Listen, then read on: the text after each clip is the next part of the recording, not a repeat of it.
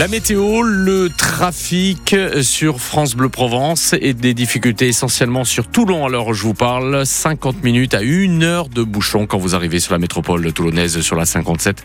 Vous savez qu'il y a l'élargissement de la voie autoroutière. Elle est fermée aussi le soir pour des raisons de, de travaux. C'est un chantier permanent que vous subissez aussi parfois malheureusement quand vous devez euh, circuler dans ce secteur. Donc euh, patience bien sûr puisque c'est archi bouché sur la métropole toulonnaise, sur la partie est donc de la périphérie euh, toulonnaise. Vous serez ralenti aussi dans les tunnels toulonnais en arrivant de, Marseille sur la 50. Ensuite, euh, Marseille justement avec beaucoup de difficultés en cette fin de journée sur l'autoroute nord. Ça s'est estompé depuis, ça s'est arrangé. Donc on est dans une configuration un petit peu plus normale à l'heure où je vous parle. Tant mieux après les incidents et accidents sur l'autoroute nord. Ralentissement en quittant Marseille, en arrivant sur plan de campagne et en descendant sur Marseille aussi. Et puis en quittant le secteur des Pays de Mirabeau en remontant vers Vitrolles. À noter aussi un ralentissement important que nous avons d'une vingtaine de minutes entre Port-de-Bouc pour remonter euh, sur Istres. On a plein d'infos d'ailleurs à ce sujet. À Saint-Mitre, par la nationale, on est obligé tout à l'heure de faire demi-tour au niveau du rond-point et du magasin botanique. Donc, euh, sur la D5, il y avait un incendie important sur la route euh, également. C'était la Dirmed qui bloquait la route à la sortie de Martigues. Donc, tout ce secteur est vraiment peut-être à prendre avec des, pincettes, si j'ose dire, si vous devez circuler pour entrer à la maison ou ailleurs. Donc, essayez d'éviter pour l'instant de, de circuler dans les zones que je viens à l'instant de vous annoncer. Voilà ce que l'on peut dire sur euh, le trafic, toujours aussi chargé, comme chaque fin de journée. Pour la météo, demain, même type de temps, mais il y aura un petit peu plus de, de nuages dans le ciel et c'est bel et bien la pluie qui s'invitera samedi. D'ici là, on profitera d'un soleil voilé. Les températures 16 à Marseille et Aix-en-Provence, 17 euh, degrés sur Toulon.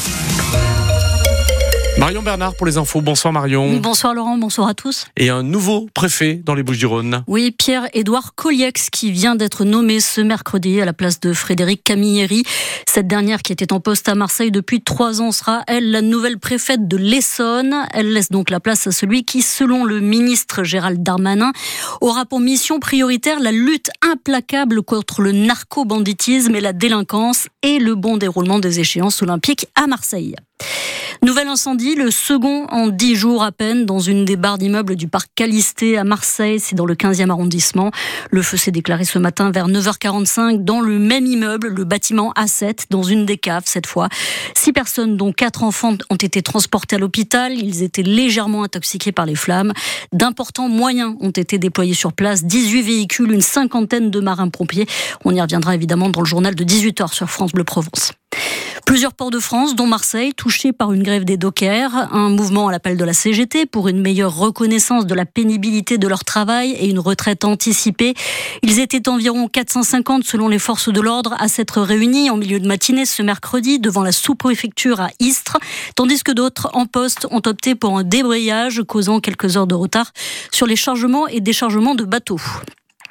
Dans le Var, les pompiers interviennent en ce moment sur une maison en feu à Grimaud. Deux blessés graves à déplorer et une équipe d'une vingtaine, de pompiers qui est actuellement sur place. On y reviendra également dans le prochain journal. L'actrice Judith Godrèche, après de récentes révélations sur sa relation avec Benoît Jacot, vient de porter plainte contre le réalisateur. Une plainte pour viol sur mineur contre l'homme qui fut un temps son compagnon et qui porte sur des faits ayant eu lieu entre 1986 et 1992, alors que l'actrice était âgée au plus tôt de 14 ans. Une enquête préliminaire a été ouverte donc par le parquet de Paris. Elle porte notamment sur les infractions de viol sur mineur de 15 ans par personne ayant autorité, sur viol et sur violence par concubin. Salem Deslam est transféré dans une prison française. Le terroriste condamné à la perpétuité pour sa participation aux attentats du 13 novembre à Paris a quitté ce mercredi sa cellule de Belgique. Il est désormais incarcéré à l'isolement à la prison de Réau, c'est en Seine-et-Marne. Le meilleur joueur de waterpolo du monde est marseillais et il a tout donné aujourd'hui à Doha. Thomas Vernou et ses collègues de l'équipe de France ont battu la Chine 16 à 9 dans le deuxième match de poule des champions du monde de Doha. Donc les Bleus qui sont d'ores et déjà qualifiés pour les JO de cet été puisque ça se passe évidemment chez eux à Paris. Oui. Et justement, nouvelle salve de vente de billets pour les Jeux Olympiques. Plusieurs dizaines de milliers en vente dès demain pour toutes les disciplines, certains avec des nombres pourtant très limités. Selon les organisateurs, cette fois, près de 45% des billets seront proposés à moins de 100 euros. Ça vaut le coup. Premier arrivé, premier servi. Et c'est évidemment sur le site ticket.paris2024.org que ça va se passer.